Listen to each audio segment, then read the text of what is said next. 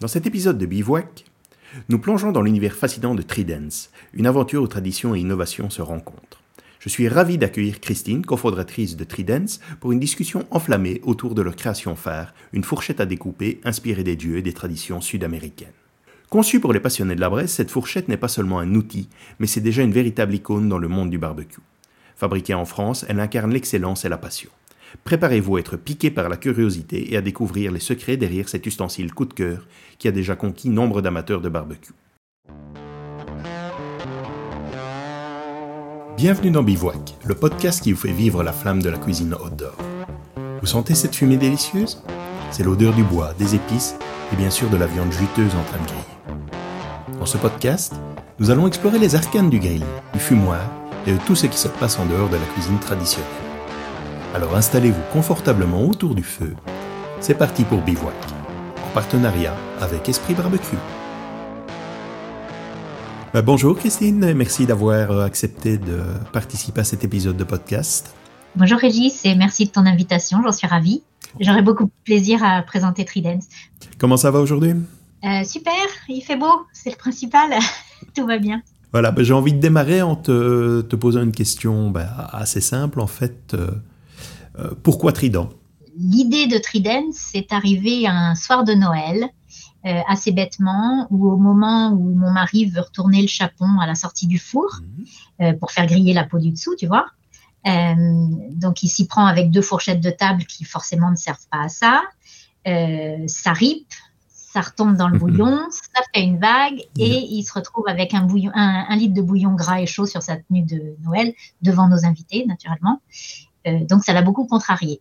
Et il s'est dit que ben, forcément, il y avait euh, bien mieux à faire que ces fourchettes qui ne servent pas à ça. Et il s'est surtout souvenu, euh, parce qu'il a séjourné un petit peu en, en Amérique latine, mhm. et il s'est souvenu d'un article qui existe là-bas avec une prise courte, avec une proximité avec la pièce de viande, et c'est devenu en fait une, obsession. Donc, on a cherché absolument cet outil euh, dans toutes les langues euh, qu'on maîtrisait un petit peu sur Internet, et on n'en a jamais trouvé la trace en Europe. Euh, donc, on s'est dit, eh ben il y a peut-être quelque chose à faire autour de ce produit-là. On pourrait peut-être l'importer. si ça nous plaît à nous, ça plaira peut-être à d'autres. Et quand on a réussi au final à en faire venir une du Brésil ou d'Argentine, je ne sais plus, avec un grand renfort de frais de douane et de frais de port euh, complètement ahurissants. En fait, il s'est avéré que le produit tel qu'il existe là-bas, il n'est pas du tout compatible avec euh, nos usages euh, ici en Europe, puisque le matériau n'était pas alimentaire. Mhm. le design n'était absolument pas abouti, c'était ultra kitsch et pas du tout fini. Donc on s'est dit, bah oui, il y a quelque chose à faire, mais pas comme ça. Donc, on a mis le doigt dans la confiture, on a trouvé un designer et puis, euh, et puis euh, bah, nous voilà six ans plus tard avec euh, notre propre produit. Dans quelle année vous aviez débuté ce projet? Donc, le projet, il date de 2017 et le temps de monter le projet, trouver un fondeur, lancer les premiers essais et puis faire fabriquer, on était prêt au printemps 2018 pour la commercialisation. Je me demandais si, voilà, si le produit était 100% français ou... Oui, 100%. Euh, ça faisait vraiment partie de notre euh, projet du premier jour. Euh, donc, on a réussi, sans trop de difficultés finalement, à s'entourer exclusivement de partenaires sur le territoire français et le plus localement possible. En fait, il se trouve que donc notre fourchette, c'est de la fonte d'inox à la cire perdue. Mhm. c'est le de fonderie. La fonderie par elle-même, elle est à moins de 80 km de chez nous. vous, êtes implanté dans quel coin? On est euh, du côté de Nantes. Ok.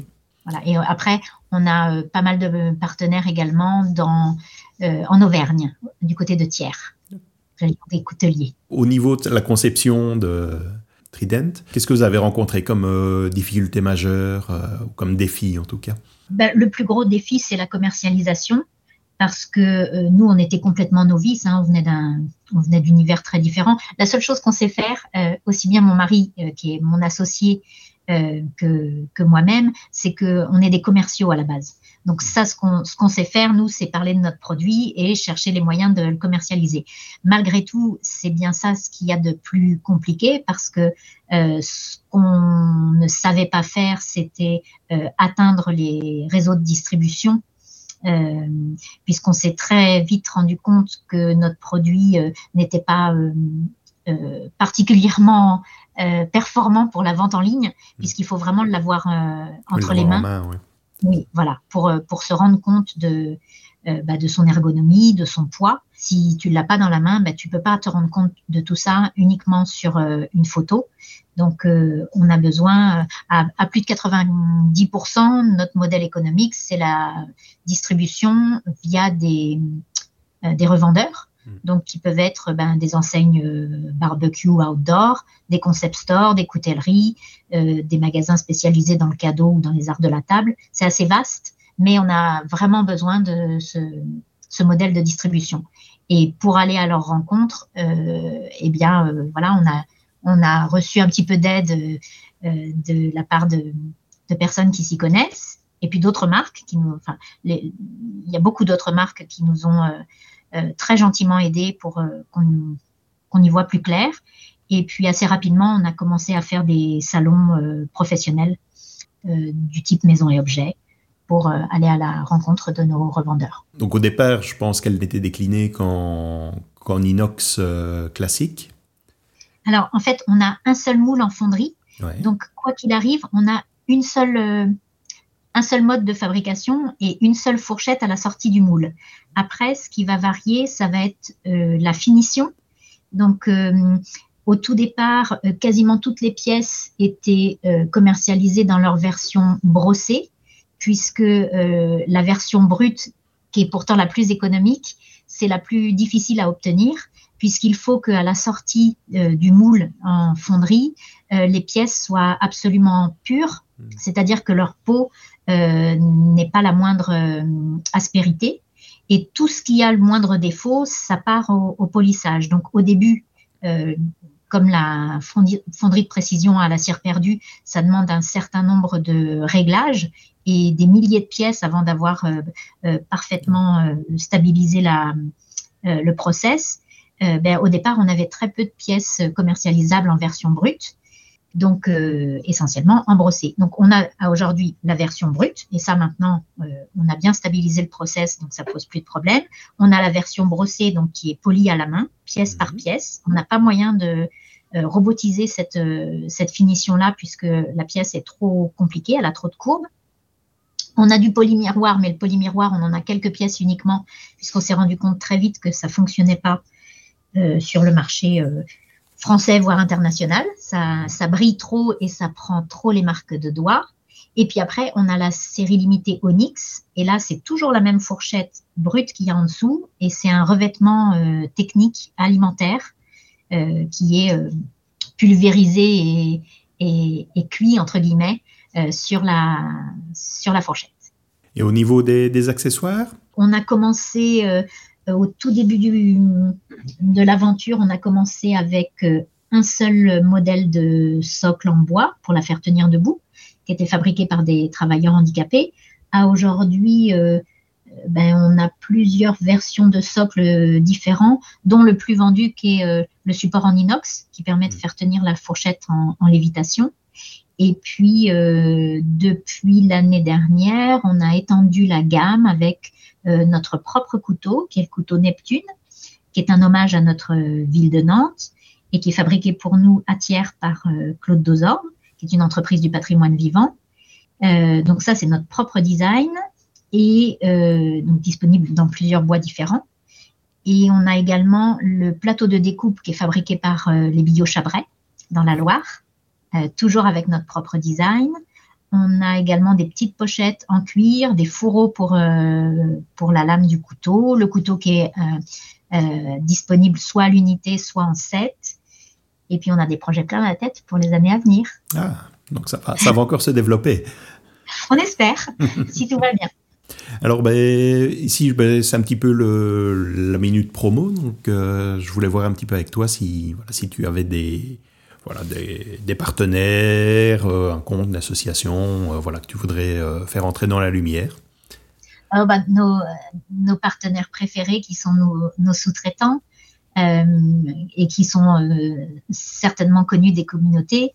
Donc la coutellerie Claude Dosor Matière qui propose des, des couteaux absolument fabuleux et qui ont tous une histoire aussi fabuleuse. les bio Chabret, donc dans la Loire, avec notre ami Cyprien, qui fabrique des pièces magnifiques également.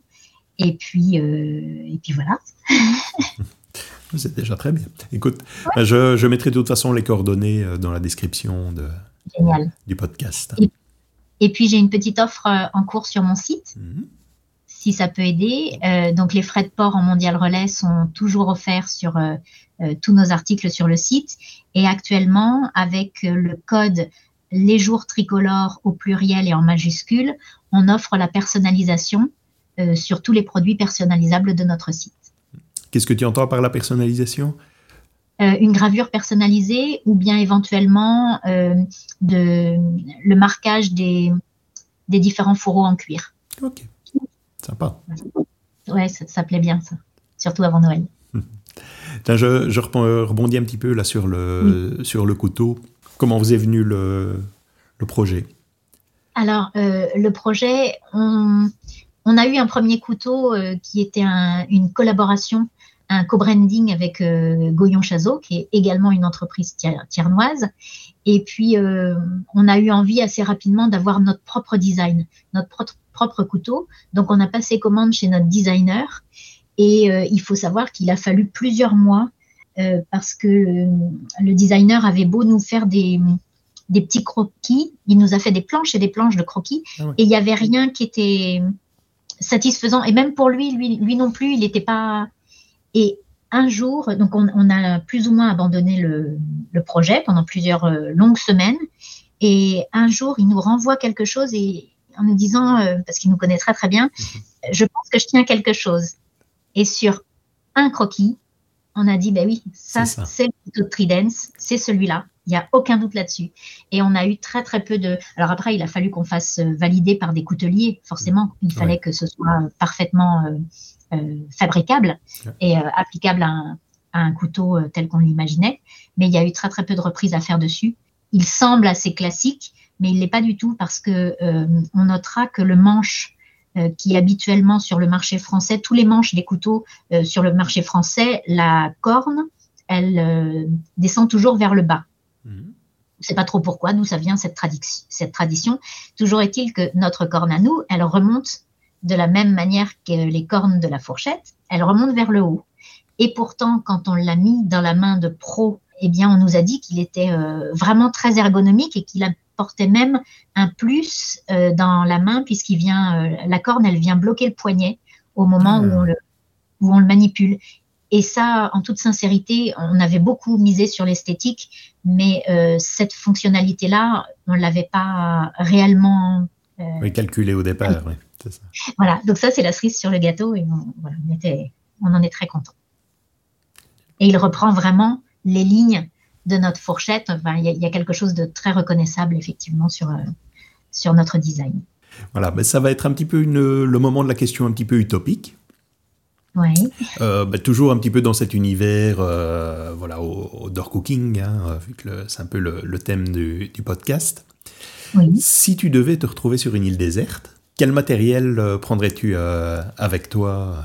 Je vais pas, euh, je vais pas prêcher pour ma paroisse là, mais peut-être quand même un couteau multifonction, un peu couteau suisse, parce que se retrouver tout seul sur une île, ça doit quand même pas être simple. Donc il faut quelque chose de très polyvalent, j'imagine. ça marche.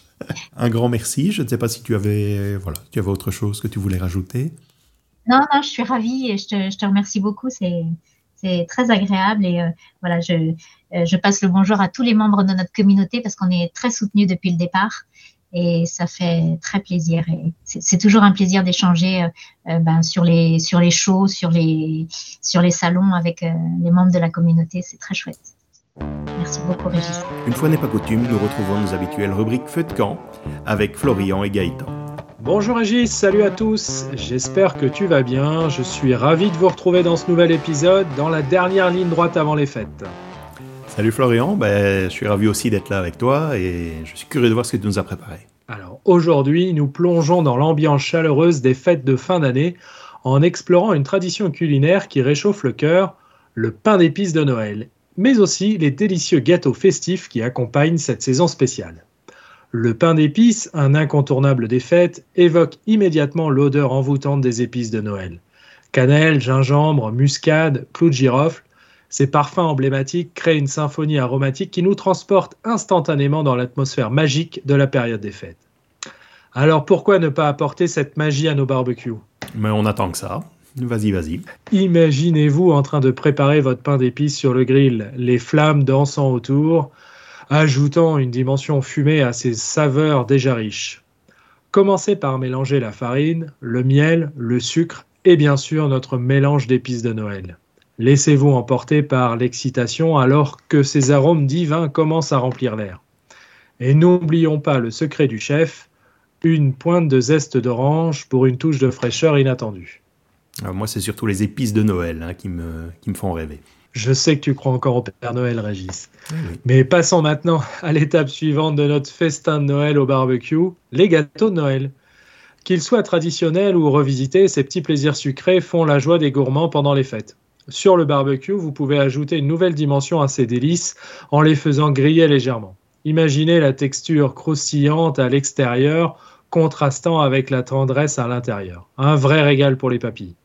Le secret réside dans la créativité. Transformez vos gâteaux classiques en chefs-d'œuvre uniques en les cuisant sur le grill. Essayez des combinaisons de saveurs audacieuses comme le mariage du chocolat et de l'amande fraîche qui évoquent la magie de Noël. N'hésitez pas à expérimenter avec des garnitures inattendues par exemple des fruits secs aux noix croquantes, pour une explosion de saveurs dans chaque bouchée. En conclusion, la cuisine au barbecue à Noël, si vous ne craignez pas le froid évidemment, offre une opportunité exceptionnelle d'explorer de nouvelles dimensions gustatives tout en célébrant les traditions qui nous sont chères. Que vous optiez pour un pain d'épices fumant ou des gâteaux grillés, l'esprit festif sera forcément garanti.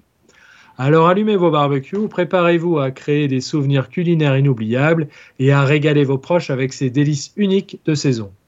Merci de nous avoir rejoints dans cette nouvelle chronique. Merci Florian. Euh, et surtout, euh, restez tous attentifs parce que nous retrouvons tout de suite euh, Gaëtan. Oui, merci de nous avoir rejoints dans cette nouvelle chronique. On se retrouve sur ma chaîne Flow Smoker. Restez connectés, joyeuses fêtes à tous et bon appétit. Salut Gaëtan, comment ça va? Salut Régis, bonjour tout le monde.